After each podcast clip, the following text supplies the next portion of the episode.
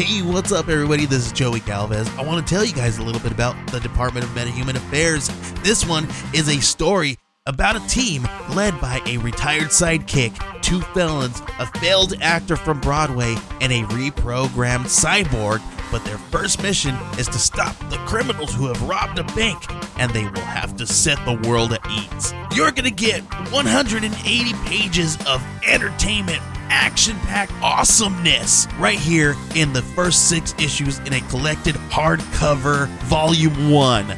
All you got to do is head on over to Kickstarter.com and type in the Department of MetaHuman Affairs or DMA and check it out right now.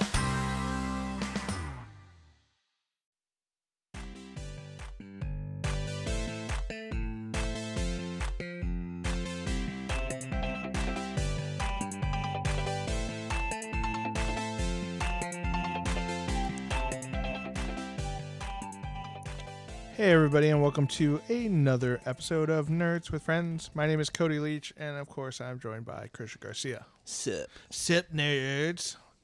Thank you guys for listening and sharing the show with your friends. Nerds with Friends. Hashtag. Yes, that's still a name, right? What? I believe it's still a name. Yep. That's what we're calling it. All right, we got some fun stuff to talk about. We are going to delve into the newest Joker movie. So there will be some spoilers ahead, but we will warn you before those take place. So if you haven't seen 2019's Joaquin Phoenix starred Joker, like, what the hell's wrong with you? Why haven't you? What are you doing? I have to watch movies as soon as possible because I don't want the internet or randos. Yeah, I think that's ruining it for me. Or podcasts.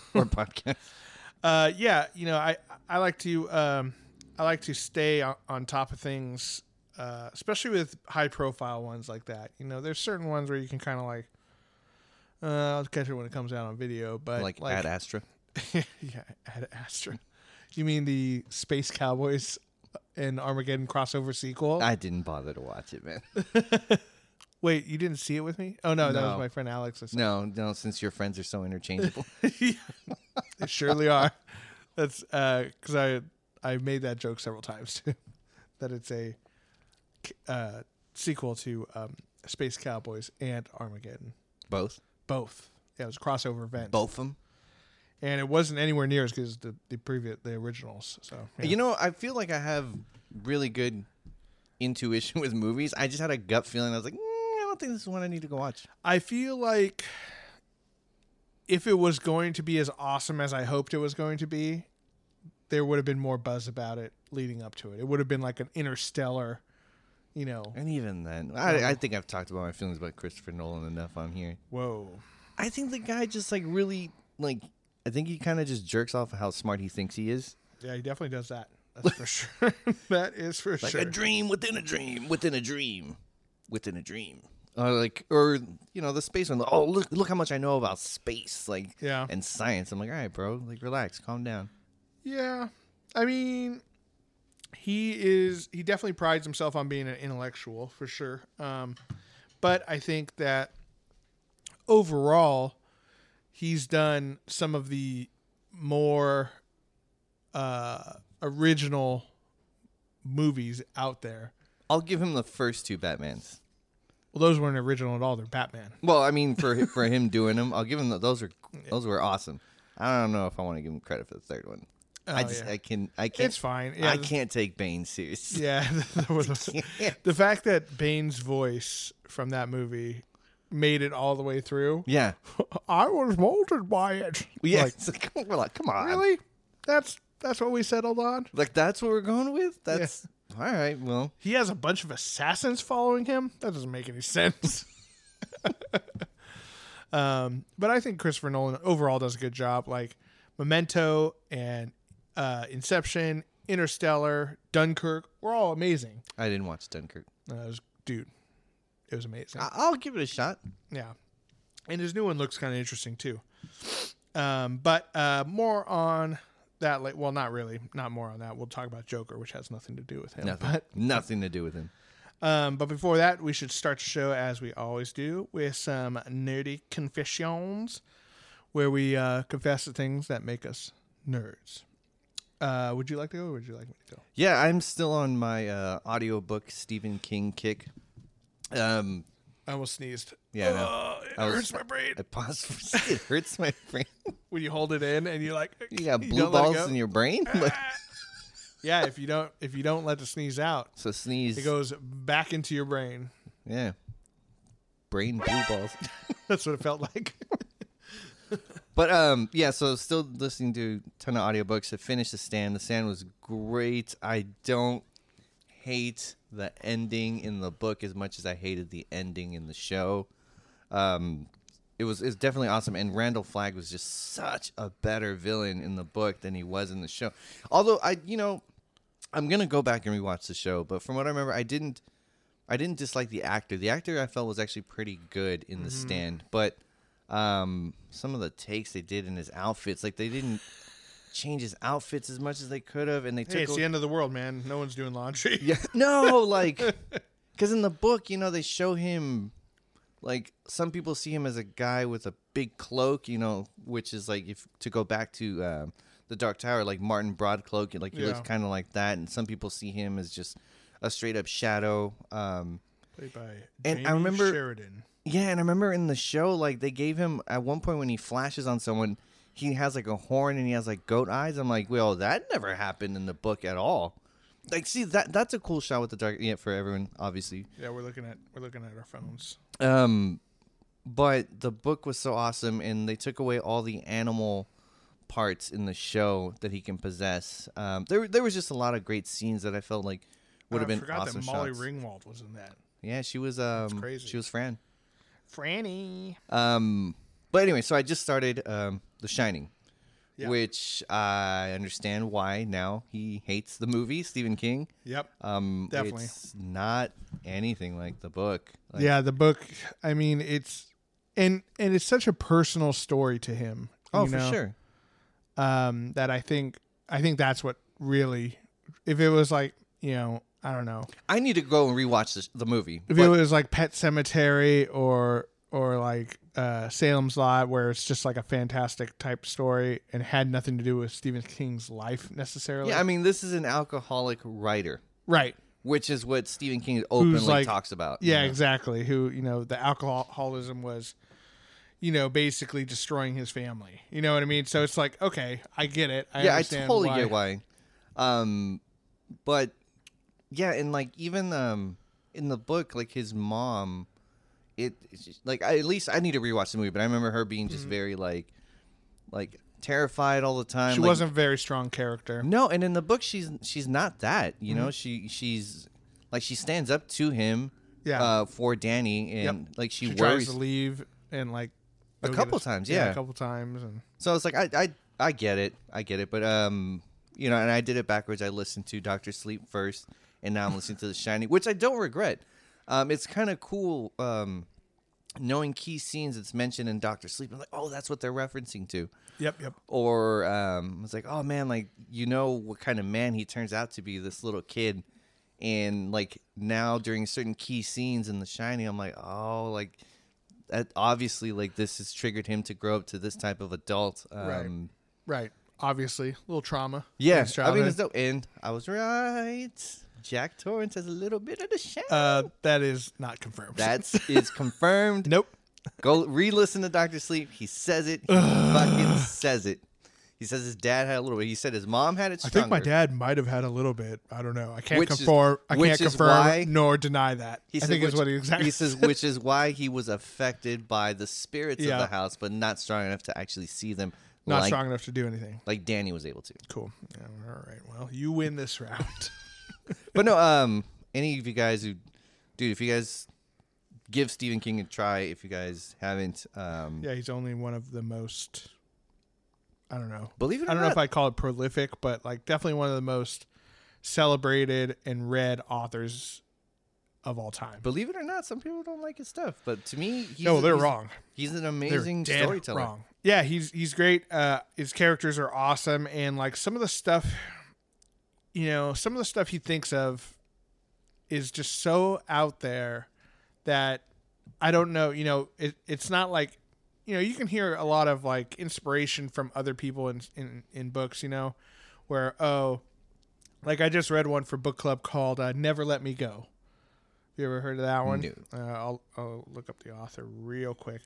But essentially, it's a story about, it's kind of set in a dystopian future, written in 2005 by Kazuo Ishiguro.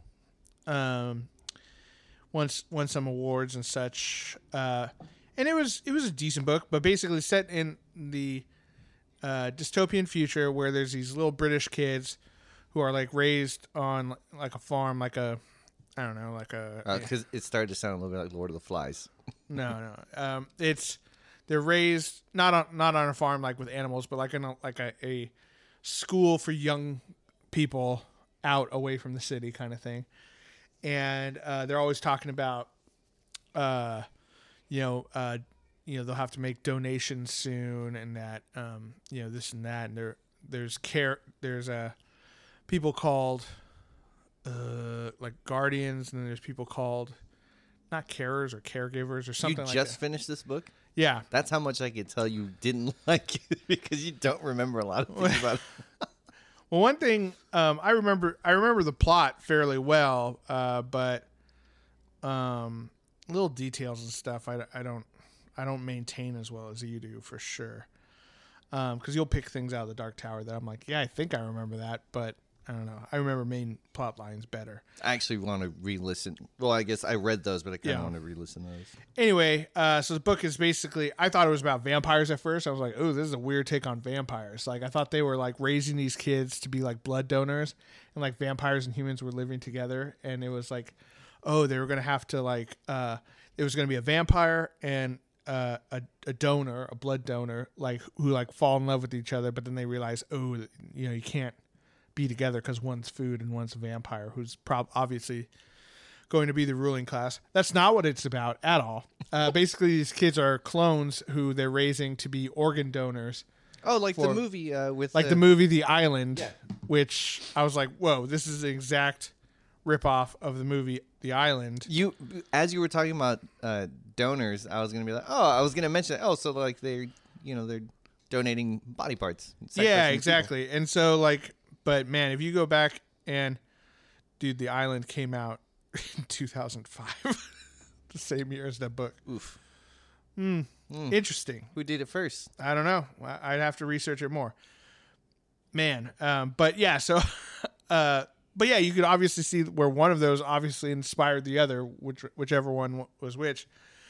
And the point I was trying to make through all that was Stephen King, like, I really haven't read much that is like his stuff. It's so different. Even when he tackles like straight up fantasy, like The Dark Tower, which he does openly say he was inspired by Lord of the Rings, but it's so different. I mean, yeah, he is inspired by it, but like not as much as it's like, okay, like The Wheel of Time is very much inspired by the Lord of the Rings. Oh, these younger kids from this, you know, outskirt town. One of them is like the chosen one and has to go defeat this big evil. And, you know, it's like, okay, I get it. And they meet a bunch of people along the way. There's a character who's obviously Aragorn. There's another one who's obviously Gandalf. And so it's like, it's not, his stuff seems very original and like out of nowhere with very little like ties to other work. So I really enjoy it. So, if you haven't read Stephen King, give it a try. I'd say The Shining is a great way to start, because I think a lot of people know the movie, and the book is so different. You'll really see what it means to be, you know, what it means to read some of his stuff. It's like, oh, my first one was Salem's Lot, and I really loved it. Salem's Lot's great too. Pet Sematary is excellent. You could read it, because the movies are all out now. Although I would say The Dark Tower, because it's still one of my favorites. Good. Though I've had a couple people read The Dark Tower and they like hated the first book, and I guess like there's not as much that happens in that first book. Like it really picks up during like book, I don't know, 3 or 4. Like those are some. I loved it from the beginning till the end. Yeah, I did too. But yeah, The last one was a little long. There were certain parts I'm like, oh, I wonder why I did that. But yeah, there's interesting stuff. I mean, it's a huge magnum opus kind of thing, but really, really awesome. So check it out. Go read some Stephen King. My nerdy confession this week. Let's see. Yeah, I'll do. So obviously we play tabletop RPG games, various board games and video games, but there was one game I had never heard of, and I learned about it this last week from a friend of mine at work. His name is Brandon Kohler, and I told him I would play the sound for him. Brandon Kohler! He told me about this game that he used to play with his friends called Dinky Dungeons. Dinky Dungeons. Dinky Dungeons. Right there. There it is. And it is the smallest role-playing game ever produced. The book itself was 3 inches by 4 inches. Okay. So, teeny tiny little book. And it's very similar to what we know of like Dungeons and Dragons, except obviously being so much smaller, the rules are way more simplified. It has, character creation, classes, spells, combat, monsters, all sorts. And it even comes with like a little mini scenario. The game also came with a GM's screen and a little hex map. So you can imagine it's probably like a teeny tiny little thing, right? And it uses D6s for everything. So six-sided die for the uninitiated. Each character only has two attributes, mental and physical. There are three classes, fighter, wizard, and bard, and three optional non-human races, elves, dwarves, and fuzzy winkers. It was an intelligent giant rats. Fuzzy winkers? Yep. Physical trait governed the size of weapon the fighter could use and determine how much damage they could do on a good roll. Mental governed the wizard and bard spell points and the number of spells. And basically you would roll 2d6 trying to get, whatever over the number, just like you would a d20 kind of thing. And it was like a really simplified version of what we know as, a tabletop role-playing game. It was published in 1985 by Dox Game, and it was a 32-page book that came with the screen, a couple of character sheets, a map, and some dice. Pretty dang cool. So it was easy to pick up? Yeah, obviously. Well, I think that's kind of what it, and it's funny because there's not a lot. I mean, there is a fan website that I found, and I've kind of looked over, and they actually have, I think... It's hard to tell exactly, but it seems like someone copied down the basic rules of it, which is pretty cool. So you can actually, if you go to dinkydungeons.com, it is a fan site, so it's not official, but it looks like someone has taken the time to kind of copy down the rules so you can actually bust it out and play if you want. But yeah, it's supposed to be super simple. So it's not going to take you an hour just to create your character. It's supposed to be, something that you can pick up with a couple friends and play instantly. And I guess travel with it, being that the book is so small. So really, really cool. I had never heard of it. And so, Brandon, really out-nerded me. So good on you, Brandon. That's interesting that he specifically wanted the air horns, but all right. I told him I would do something. I'm like, how about the bwah, bwah, bwah sound? And he's like, yeah, that sounds cool. I'm like, all righty then. Nerdy confessions out of the way. I think it's time we talk. El Joker. Well, let me touch briefly on Ad Astra because we kind of shit on it in the beginning. So Ad Astra is, you didn't see it. It's the Brad Pitt-led space movie that I jokingly called the sequel to Space Cowboys. And the reason I did that is because Tommy Lee Jones plays his dad, who is like lost in space, who at the end of Space Cowboys, if anyone has seen that, ended up on the moon. Whoa, like, spoilers, man. Stuck on the moon. Everyone's seen Space Cowboys. It's a pinnacle of cinema. And then Donald Sutherland is like helping him to get there, who's also in Space Cowboys. So it's like, you know, man, it could be a sequel. I'm excited. And then Liv Tyler plays his wife, estranged wife, in it. So obviously she broke up with Ben Affleck at the end of Armageddon and got with Brad Pitt, because, I mean, like, who wouldn't? Sorry, Brad Pitt. Oh, I'm sorry, Ben Affleck. But I thought I was going to get, like, the next Interstellar watching this movie. And I'm not gonna spoil the ending, but let me just say there were certain parts that were really cool. Like some of the space scenes were awesome. At one point, there's like an antenna type thing that is going up into space, and that's where Brad Pitt works. And some sort of like power surge basically knocks out the antenna, and he has to like jump off the antenna before it blows up, and then like parachute down to Earth. That scene was awesome. It was like one of the first scenes from space, from upper atmosphere. Yeah. So there's no air there. Well, that's why he had to. He actually, I think he says so in his, because the parachute's not going to catch on anything if there's no air. Right, right. So he has to free fall for a long time before there's enough atmosphere to burn him.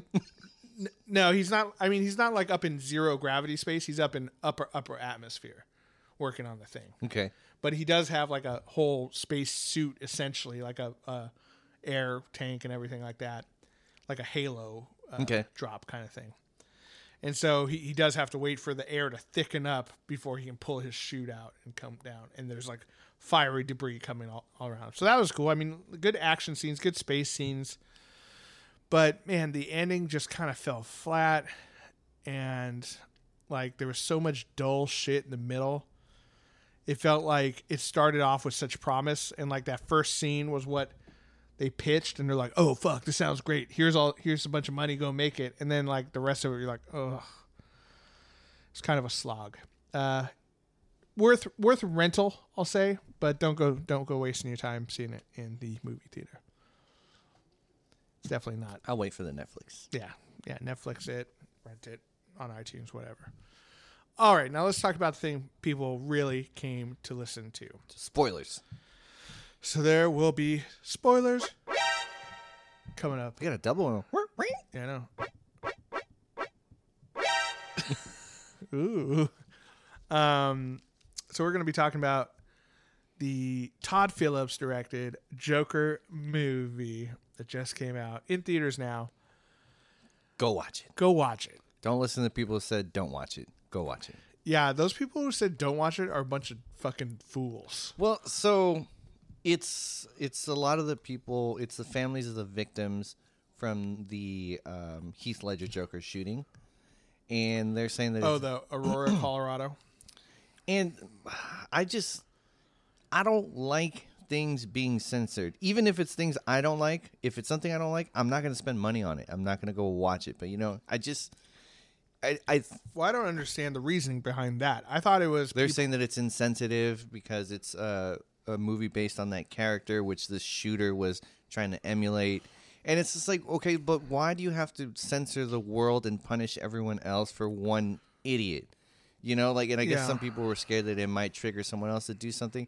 My thing is, that guy was going to do that shit. Like, had he not seen the Joker movie, or if the Joker character was around, it would have been something else that would have set him off. You know, like... Right. It's not like this one movie, like, altered all his personality. It's like, no, that shit was in him. There was something that triggered it, and then he went to go do it. But not everyone reacts that way. I never realized that it was the... The other thing is that it's... they're saying that it paints mental illness in a bad way. People with mental illness. It's like, well... I mean, no. I mean, yes, he's mentally... Well, I mean, we can get into it once we start talking about the movie, but that was the other thing that people were talking about. Interesting. Yeah, see, I could see some people who didn't watch the movie or didn't pay attention to the movie making that argument, you know, because if you see a preview, you're like, oh, yeah, you know, I could see why they would make that argument up. But the movie does a great job of dispelling that. I think the movie makes an excellent point on the dangers of ignoring mental illness. And I think that if more people saw the movie, maybe we would take a closer look at, you know, the people around us who are suffering from it, kind of thing. So I think it's doing way more help than it would harm. The Aurora, Colorado thing, I mean, obviously those people have been through some terrible, terrible stuff. And I understand why, you know, if I was a family member of someone who was at that movie theater, you know, I probably wouldn't go either. You know what I mean? Right. But I don't, you know, to blame the movie is, you know, it's not fair. You know what I mean? It's not, you know, first of all, it lets the guy who, you know, who actually killed those people, lets him off the hook a little bit. And we shouldn't, you know, he's the guy who actually did that terrible thing. It had nothing to do with Heath Ledger or Christopher Nolan or Batman or whatever. So that's kind of an interesting take on it, but I think this movie does a great job of kind of, show, you know, like I said, bringing to attention what happens when the mentally ill are marginalized in society. And I mean, it's an awesome movie. It's well, like the cinematography was great. The lighting, acting was amazing. The music, everything. The music, everything. And it's, yeah, it's a great, great movie. Joaquin Phoenix, he brought it like crazy. He had some big shoes to fill, but he definitely brought it, and he definitely did a new angle on the Joker that was different, but also fit perfectly. It didn't feel alien or strange. Yeah, you know, it was not a Heath Ledger impression, or Nicolas Cage, or Nicolas Cage. I'm thinking about fucking Jack Nicholson. Jack Nicholson. I'm sorry. Or Nicolas Cage Joker would be insane. That would be kind of awesome. I would doubt. Let's throw it into the universe, see if it happens. Or Mark Hamill. You know, it wasn't any of those. Right. Which is who we usually think of. Yeah. Or Cesar, was it Cesar Romero? Yeah, I don't want to be in. Yeah, I think it's Cesar Romero because he did it for a while too, in the Adam West version, which is clothes was kind of similar. I felt the outfit was a little bit close to it. Yeah, you know, it's similar era kind of thing. So it makes kind of sense. I definitely pulled bits and pieces from everyone and made his own thing, which I think is really cool. The laugh. I don't think enough people give him credit for the laugh. Because it was definitely, it played into his mental illness. Like, in particular, when he was watching the comedian, he would laugh at things that he thought he was supposed to. Like, when it was an actual punchline and everyone in the club would laugh, he would say something else and he would laugh at that part. And it's like, he obviously didn't get it. Like, he obviously wasn't understanding humor. Yeah, and he had this, you know, he had this condition where he would laugh uncontrollably. That was really sad. It was awesome, and it was really sad. Yeah, it actually, you know, had you kind of feeling for him at times, and you know, you're like, you know, especially when he's trying not to, and he's like, he's basically crying but also laughing, and he can't stop himself. And he has a little card like, please don't mistake my laughter for anything inappropriate. It's a condition. I'm not laughing at you. I'm not laughing. He's like, I cannot help myself. Yeah, exactly. And then, you know, by the end of it, you know, you don't really pity the character anymore because he does turn out to be like, you know, a pretty bad dude who does some really bad stuff. But you can also see how, you know, how he's just like Bruce Wayne is a product of his upbringing and what happened in his childhood. Obviously, the Joker is the same thing, too. I will say my one kind of takeaway from the movie that would be kind of like a, if I had one or two notes to make it slightly better, I think that it dragged a little bit in the middle. We could have, I don't know, we could have used a little less of like, it's hard to say, but like there's some shots that were just too long that I'm just like, I get it. His life is terrible. Let's move it on and get to, you know, pick up the pace a little bit. But, and then the other thing was like, it would be cool if there was like Batman in this, but there isn't. So don't get your hopes up for like an after credit scene with Batman fighting him or anything. I'm okay with that. It's not happening. And in fact, I'm okay with the pacing of the movie. I don't like when movies feel rushed, when it's like one thing to another thing to another thing. I like when there's time to breathe, and that's at least for me. You know, that's what I felt with the Joker. Is like there was some breathing room between shots, and like that's how movies used to be. Like I feel like in the '60s and '70s, like there was you can pack, you know, you can pick key scenes, but you can give like little times for the audience to get ready for another scene. I don't know. I would like the pacing. I agree. Like I don't. it doesn't have to be one big thing. It doesn't have to be a Michael Bay movie where it's just like, you know, one thing after another kind of thing. But there were scenes, and I'd have to watch it again to really pinpoint it, but there were times in the middle where I was just bored. But I knew something great would happen soon. It was just taking its time kind of thing. And I think that's just a, that's like an editing choice. You know, there could have been, you know, a couple things done to fix that.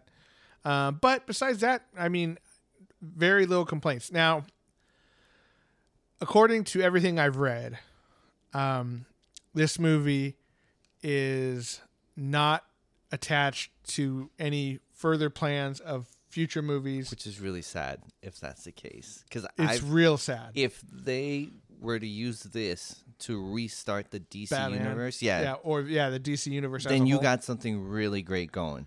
Right. Like, just follow Marvel, you know, just continue to, like, you know, bank off each movie. And you know what's funny, too, is this is how Marvel started.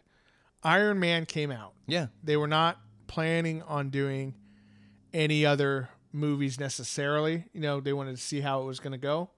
And Iron Man was amazing. Yeah, it killed it. And you're like, oh, shit. The character, the actor they got was perfect. The story was amazing, and it was just, it was a spectacular movie on its own. It started, it ended. Sure, it could go on and do something else, but it was designed as one movie.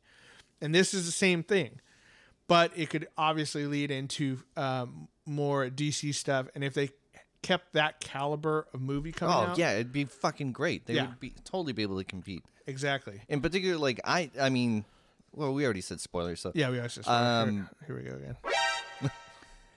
Obviously, this Joker is not the Joker that Batman faces off in the future because he's way too old. Right. So this is definitely the person that inspires the future Joker, which I'm fine with. That's great.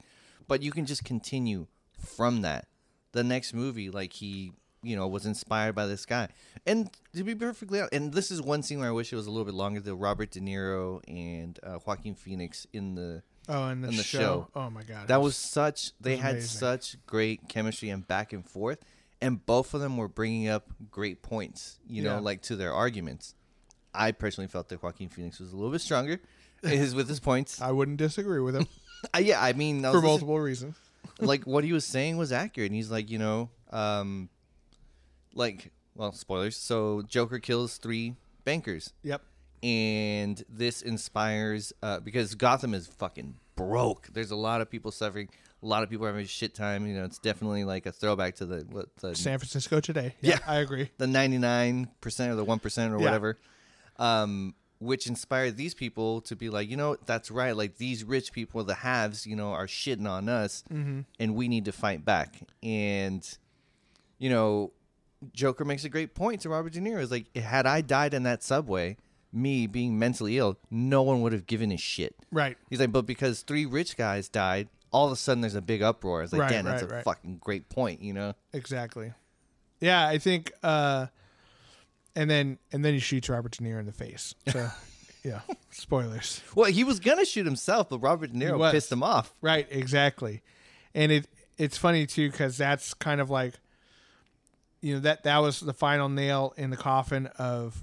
What was his Fleck? Arthur Fleck. Arthur Fleck. That was kind of the nail in the coffin of Arthur Fleck and the true birth of the Joker, I think, is when he stopped, you know, turning everything internal on himself and started, you know, trying to turn it all externally. I think that was the complete circle of the Joker. That's when he was fully Joker. Yep. But what set him on the path was when he killed the three bankers, which in the beginning, the first 2 was self-defense. Yeah. Like but the third one was definitely questionable at best.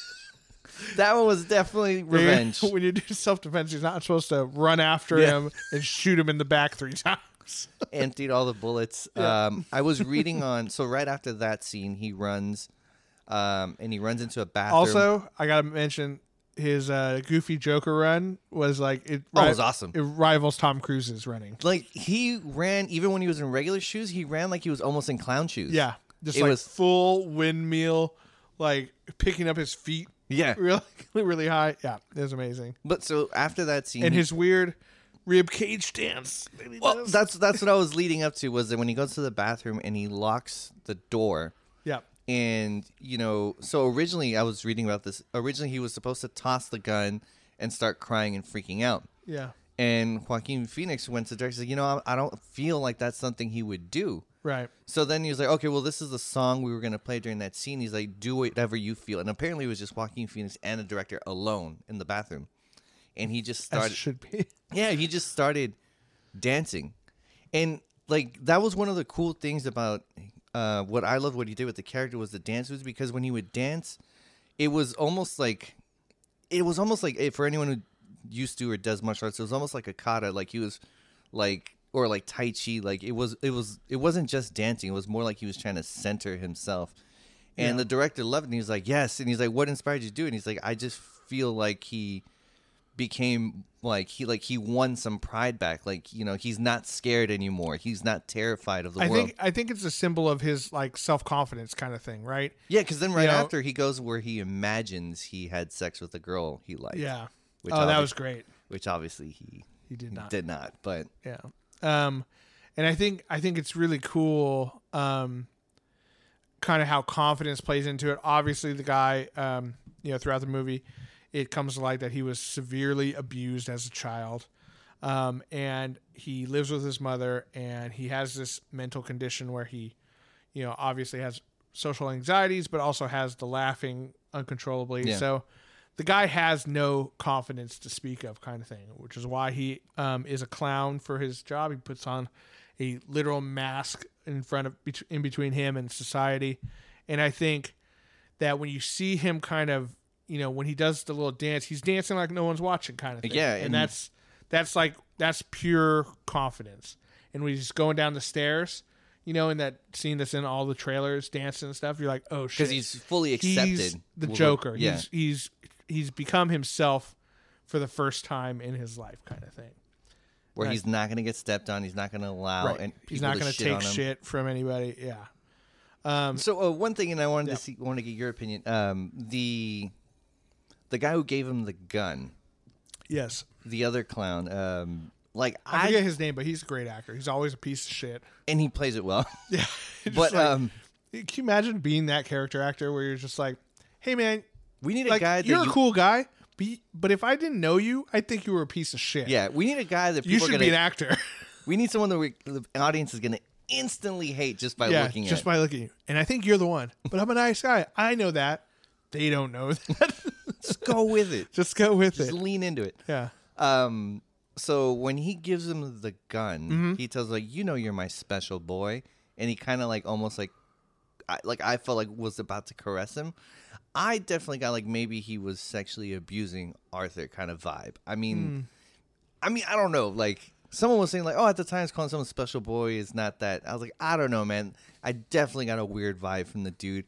And Arthur definitely kind of like shied away. Like when he said it, like he kind of like, yeah. Like, I don't know. I don't know if that's is the case. Just be sent by. And with the same thing with, so you find out his mom was also insane. And she imagined this relationship with Thomas Wayne. T. Wayne. And, damn, so you made me lose my fucking train of thought. Sexual abuse. Oh, right, abuse. Like, so he was abused by her boyfriend. Yeah. Like, he was tied to a radiator. But they just said abuse. So they didn't say physical or sexual. Yeah, we don't know.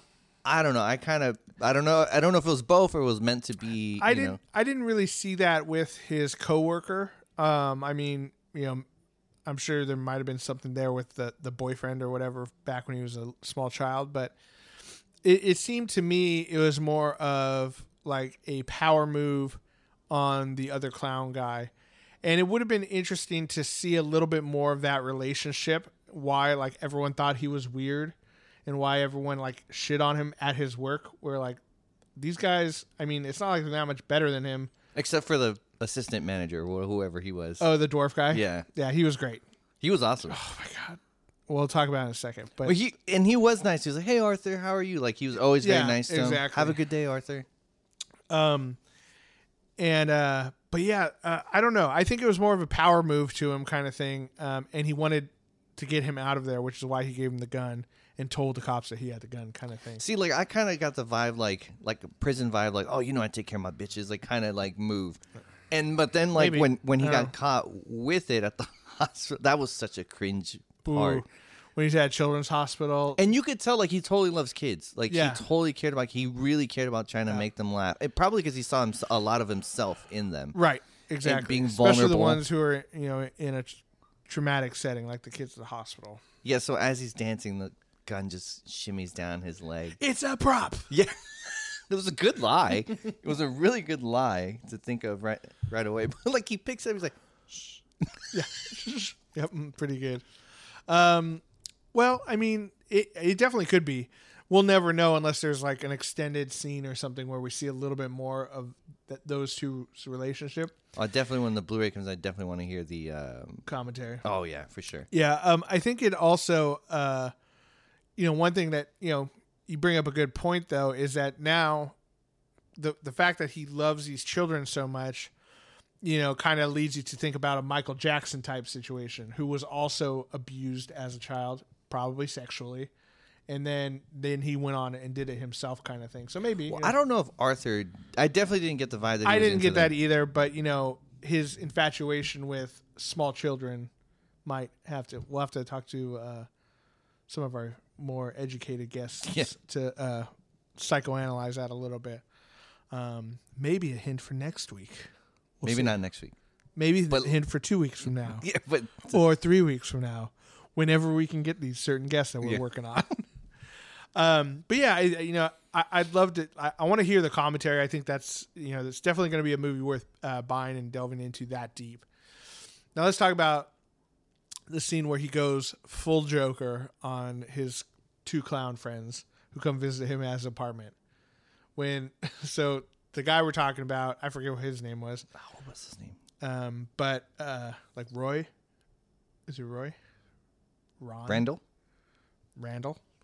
Randall. It was Randall. Okay, anyway. And the little person guy whose name was... Oh, it doesn't say on IMDb. Michelle? Mark? Well, forgive us for not remembering. Yeah, but he was great.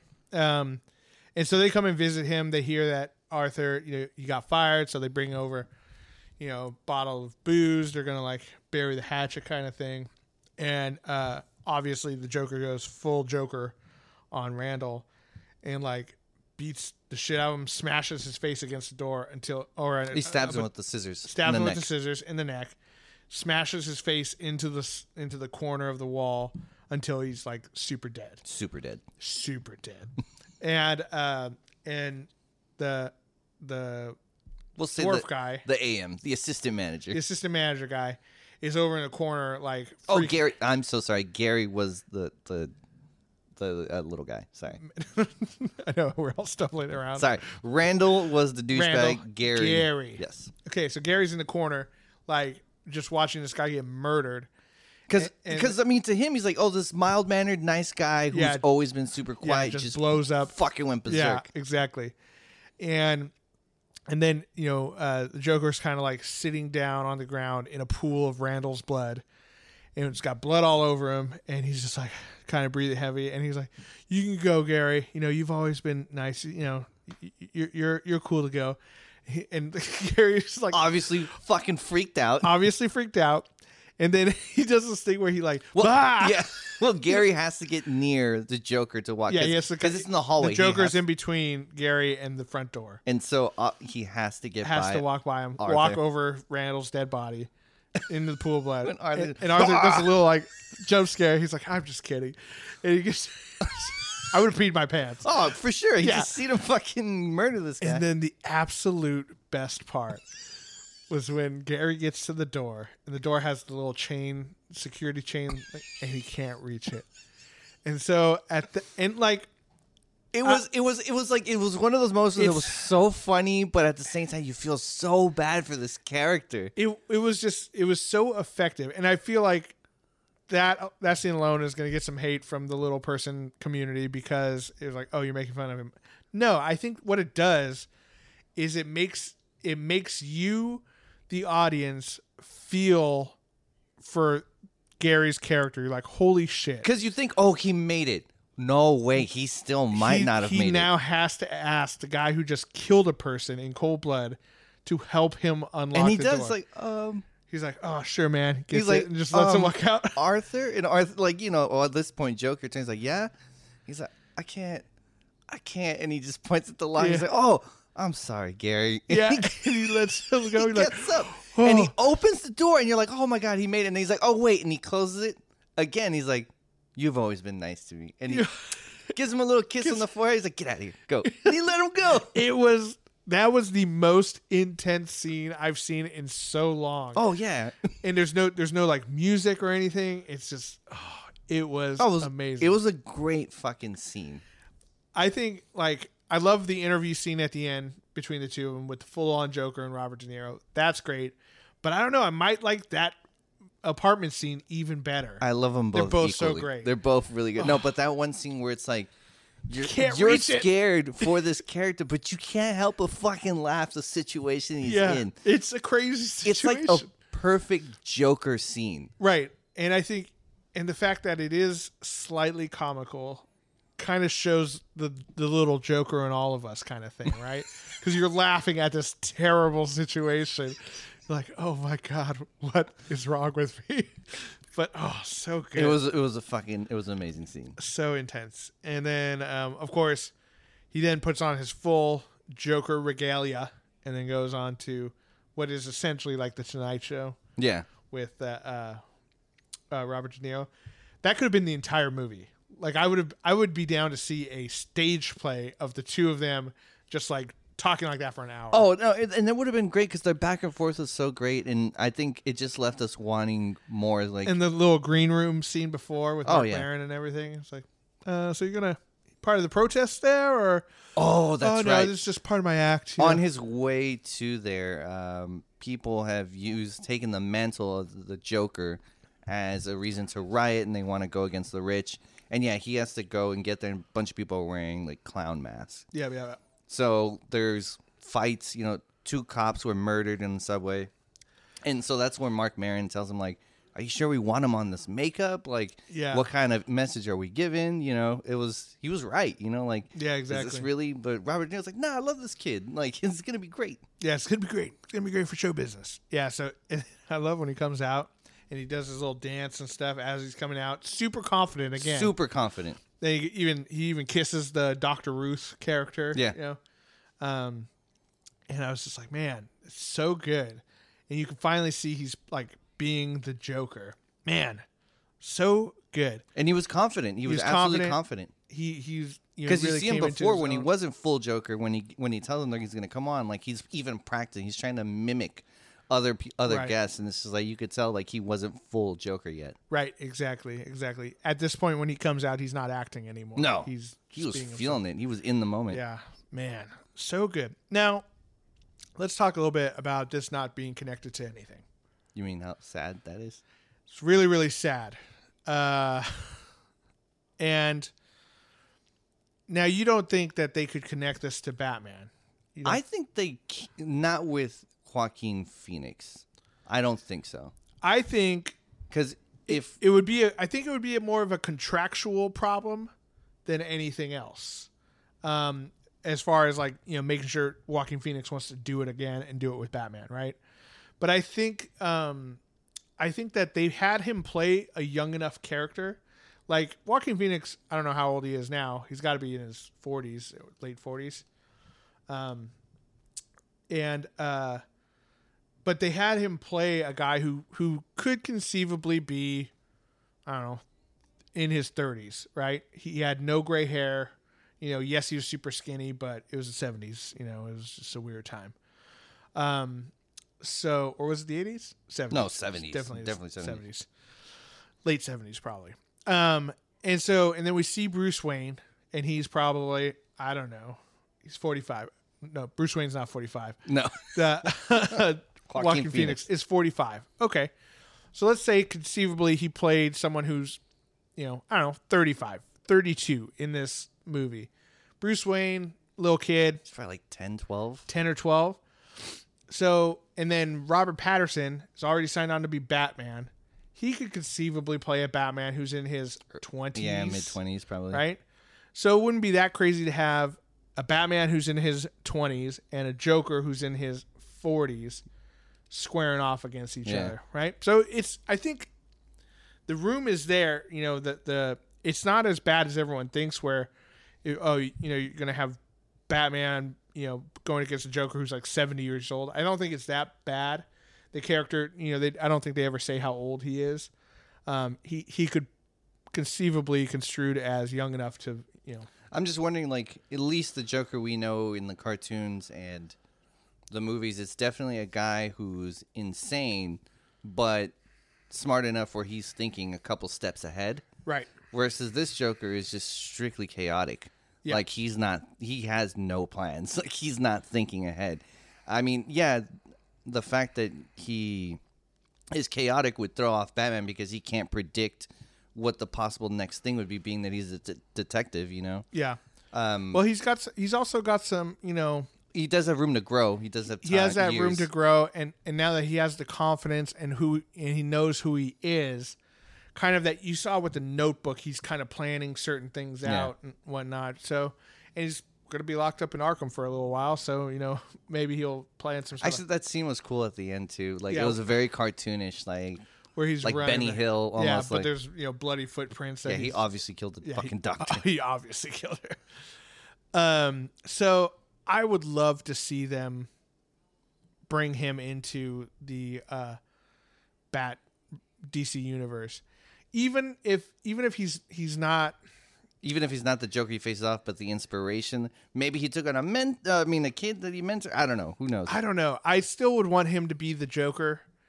But even if he's, you know, if like Batman's just starting off and the Joker is somehow escaped and kind of thing, and, you know, it was like, even if it's just for one movie, it doesn't have to be like a big franchise or anything. But man, I think it would be so good if they somehow connected this to a DC expanded universe.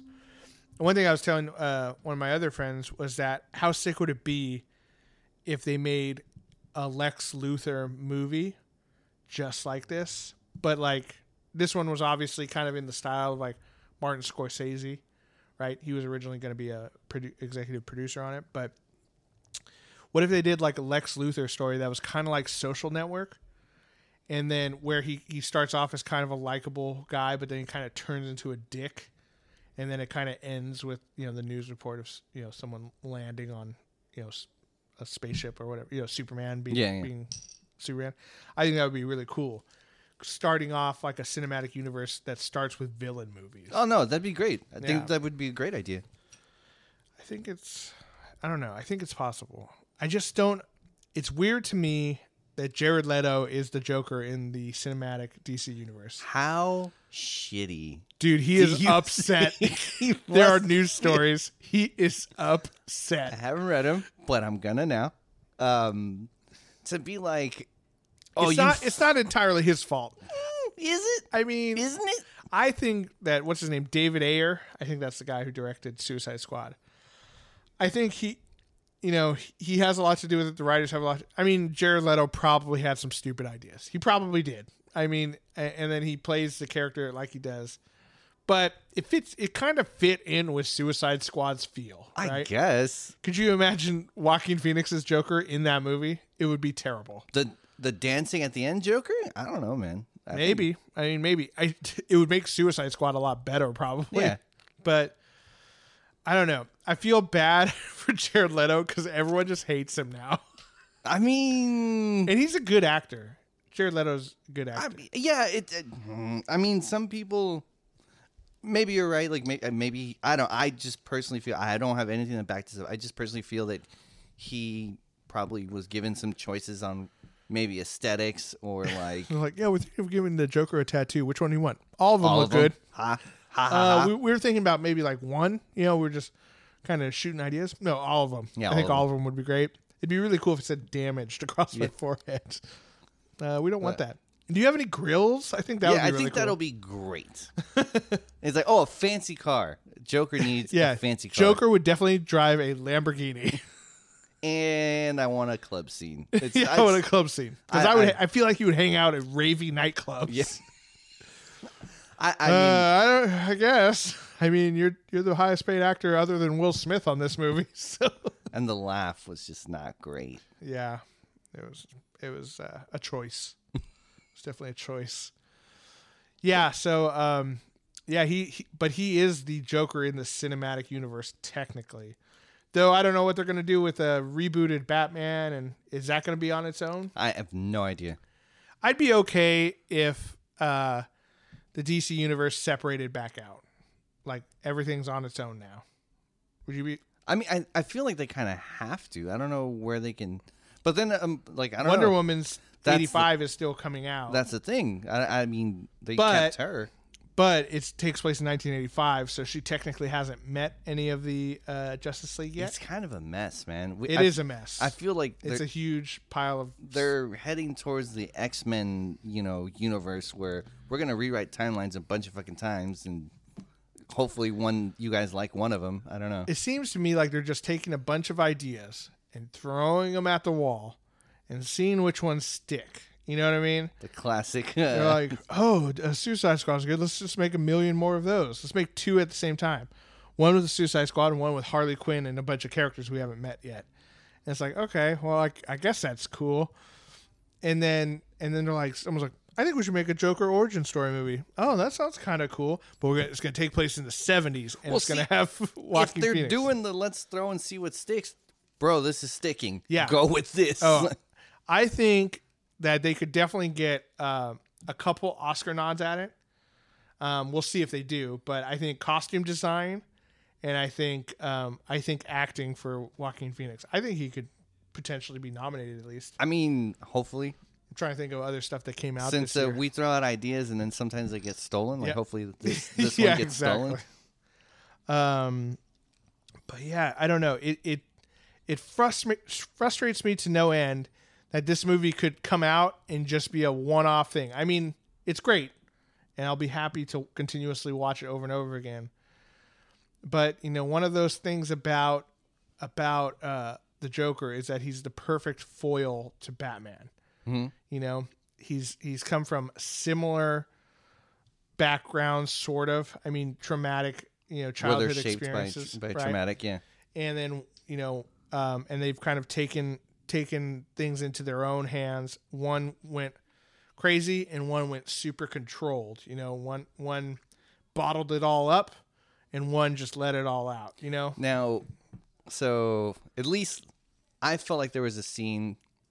So, well, first I'll start off, and I'm glad they didn't do this, where they were kind of hinting that Batman and Joker were brothers. Right. I love that they hinted at those, and the whole time they were hinting at that, I'm like, what? And then they're like, no, just kidding, she's crazy. I'm like, oh, but I like that. Right. But there was the one scene where he's looking at a picture of his mom, mm-hmm. and on the back there's a heart, and it says TW. So I'm wondering. It's probably just the mom wrote that shit. It's either that.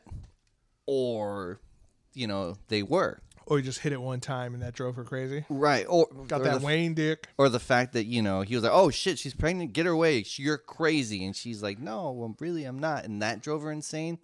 I'm kind of okay with the fact that they didn't, nail one for sure. Right. But I would have preferred that they're not siblings.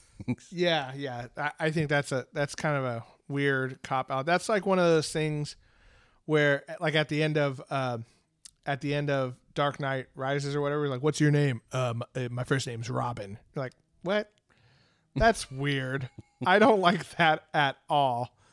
I think that it's one of those weird, like, movie choices that sometimes get thrown into these movies. You're like, whoa.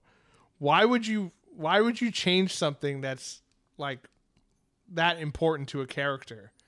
It's not Dick Grayson. It's not. It's not what's his name? What's the other Robin's name? There's Dick Grayson, Damian Wayne, and Jason Todd. It's not any one of those names. Oh, my name's Jason Todd. Okay, cool. Okay, I get it now. Come on, be Robin. They didn't want you to find out till the end, man. My name's Robin. I think that's a good superhero name. Your name is Jason Todd now, but your superhero name is Robin. It's like, what the fuck? Yeah, I don't know. Yeah. But that's your boy, dude. So I'm glad that they went back on that. I'm also glad that he wasn't going out with that girl, because I didn't want. The main thing with the Joker, when he started, like, oh, he's like super confident now. Now he's just gonna go bang his hot neighbor, the chick who played Domino from, who she's great too. I like her a lot in every movie I've seen so far. He's like, oh, I'm just gonna go bang my hot neighbor right in front of her little kid, and he goes in, and I'm like, what? They're turning this into like a. Like, oh, he's got his, like, groove now. He's, like, Mr. Like, he's got this happy relationship, and now that's going to get torn up by him being the Joker. It doesn't make sense to me. Right. They're, like, forcing a love story into this. But then when they twist it, she's like, what are you doing in my house? Yeah. I was like, oh, fuck, I knew it. Well, I knew it at the club when he was doing his act, and no one was laughing, but she was there and laughing and smiling at his jokes. Yeah. Because they were really bad. And even if you're into someone and you don't want to feel bad, like, those were some weird ones to like try to. Yeah, I would have been like at the corner, like, check please. Yeah. Now, do you think he killed her? Because he goes in because he thinks they're in a relationship. Yeah. And when she comes out and sees him in the house, she's like, oh my God, what are you doing here? Yeah. And that's when it's revealed. He all the flashbacks happen where she wasn't really there. Yeah. And then. Don't they show him leaving? He leaves. But we don't see anything. We don't see or hear anything. I don't know. Yeah, I don't know either. That's a weird one. Like, I mean, I think it would be better if he did. I think it would be aligned with his character. It would be more in line with his character. Though at that point, too, he hadn't quite turned the page on truly becoming the Joker. So maybe it makes sense that he didn't. The only thing is, at least from what I remember, when he leaves, there is a siren. It's like, oh, were they coming because someone heard some noises? I think they were just. Or was Gotham it just City's Gotham shithole? Yeah. Yeah, Gotham City in this one is a shithole. And then Gotham City, I mean, I would have preferred if maybe, like, I mean, maybe it would have been too forced, but it would have been cool if one of the cops investigating him was Jim Gordon, you know? Oh, the two. Yeah, but they were idiots. They were idiots for sure. If they were just like, oh, you hear about Lieutenant Gordon? Oh, that fucker. And then, you know, it would be funny if there was like a little mention of it. Probably would have been Detective Gordon or something. Or Detective or whatever, you know. Because you got to make it all the way to Commissioner by the time Batman's a thing. Gotta get his bones, man. Yeah. Let's see. What? Any other, like, what would you have changed about the movie if we were to change one thing? I don't know. There was so much that I liked. I don't know, man. I can't think of anything right now that I would have. I mean, that's a valid answer. Like, it's a good movie. It's. Really I even good. Liked that he played at times Joker a little effeminate. Like, he would just kind of like, when he wasn't the Joker and he was like kind of dancing with the signs, he would kind of be like, yeah, like you know, like.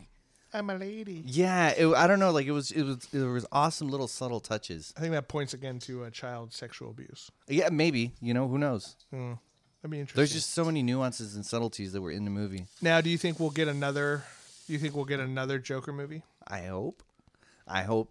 If anything, dollars is what dictates what directors and producers are going to do. So if this movie already it's doing well, how about this? Okay, so. Rather than doing a Robert Pattinson, Joker, Joaquin Phoenix movie together, what if the next movie is a sequel to the Joker movie with Joaquin Phoenix, and it's about, there's like he's out from Arkham Asylum somehow, and he's truly becoming a crime lord, and then like.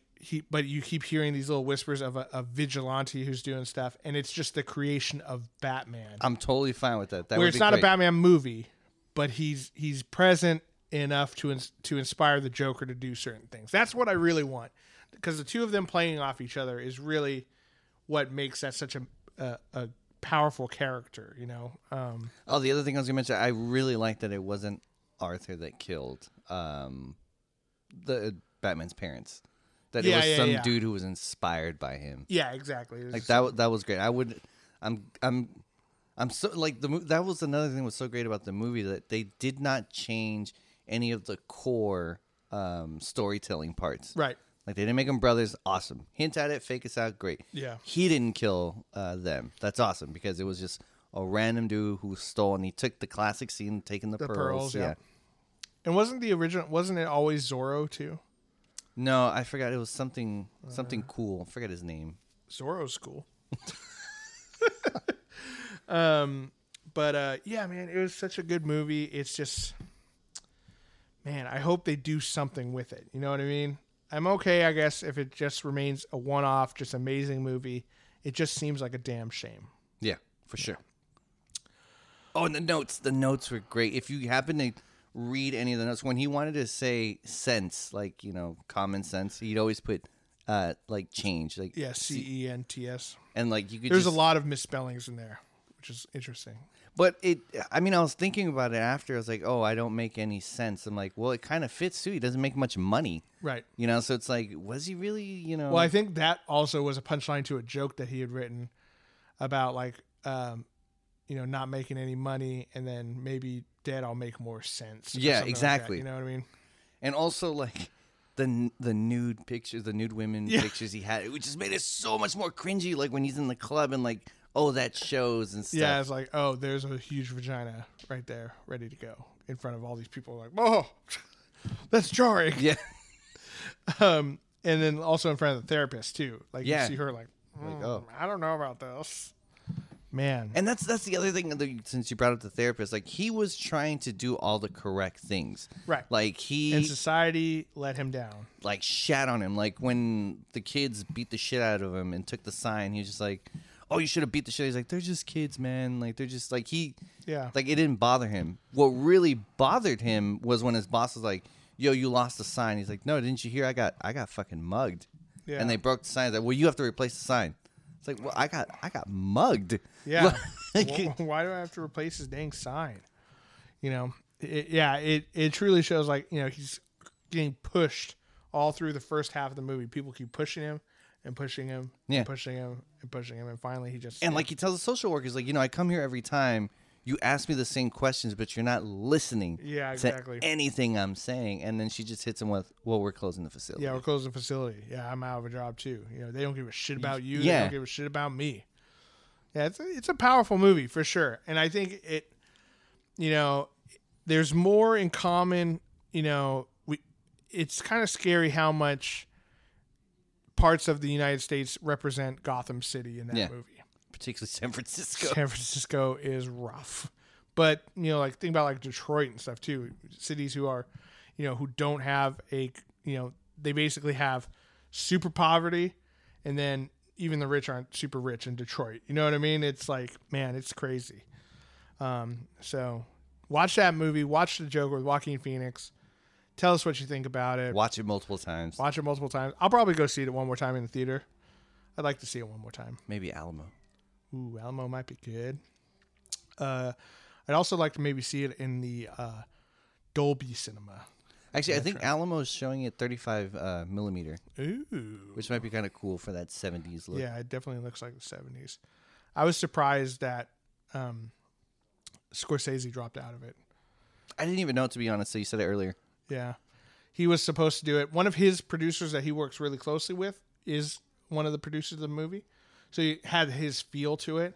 No, but when you said it, I was more impressed with the movie. I was like, oh, shit. Like, even with him dropping out, it was still dope. It was still freaking dope. And Todd Phillips, like, you know, got to hand it to that guy, man. He went from The Hangover to, like, cinematic gold. Did he do The Hangover? Yeah, Todd Phillips directed The Hangover. And I think The Hangover 2, maybe. 3 and 2 and all of them. Well, he produced. He was a producer. Oh, okay, yeah, but he definitely directed the first one. Yeah, Todd. He directed 2, 3, and 2, and 1. You're right. Yep. Yeah. So and Starsky and Hutch, Road Trip. So he did. Can you imagine? Like, hey man, we're gonna do this this amazing serious movie with the Joker. It's like, oh, what director have you got in mind? Oh, the guy from Road Trip.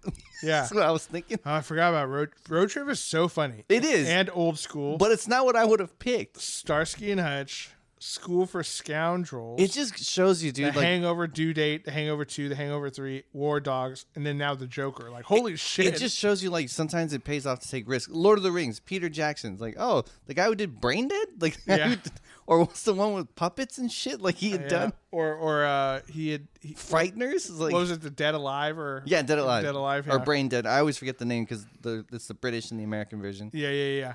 So you want that guy to do an You epic... want to give him how much money to do the Hobbit movie or whatever? That guy? Oh, my God. How much money? Like $1 billion? They actually didn't even give him that much. He's actually known for being able to stretch a budget super well. I don't know, man. That was crazy. But, yeah, Todd Phillips, man. Good on you. Well, I think that just about does it for this evening. But... yeah, go check out The Joker, man. So good. Yeah. So good, maybe we'll talk about it again later. Yeah, exactly. We might bring it up again. But anyway, thank you, Christian, for, even though we didn't get to see it together, it was nice talking together about it. It's awesome, as always. Yep. And to all the nerds out there, remember, you're not alone. You're with friends. This is Nerds with Friends. Thank you, and good night.